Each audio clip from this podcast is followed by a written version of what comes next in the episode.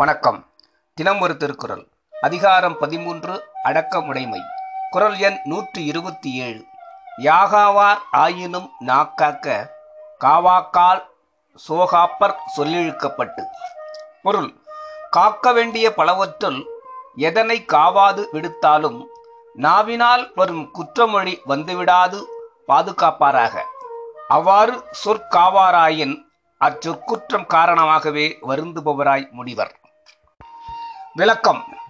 மானம் குலம் கல்வி வன்மை அறிவுடைமை முதலான பலவற்றையும் காக்க கடமைப்பட்டவன் மனிதன்.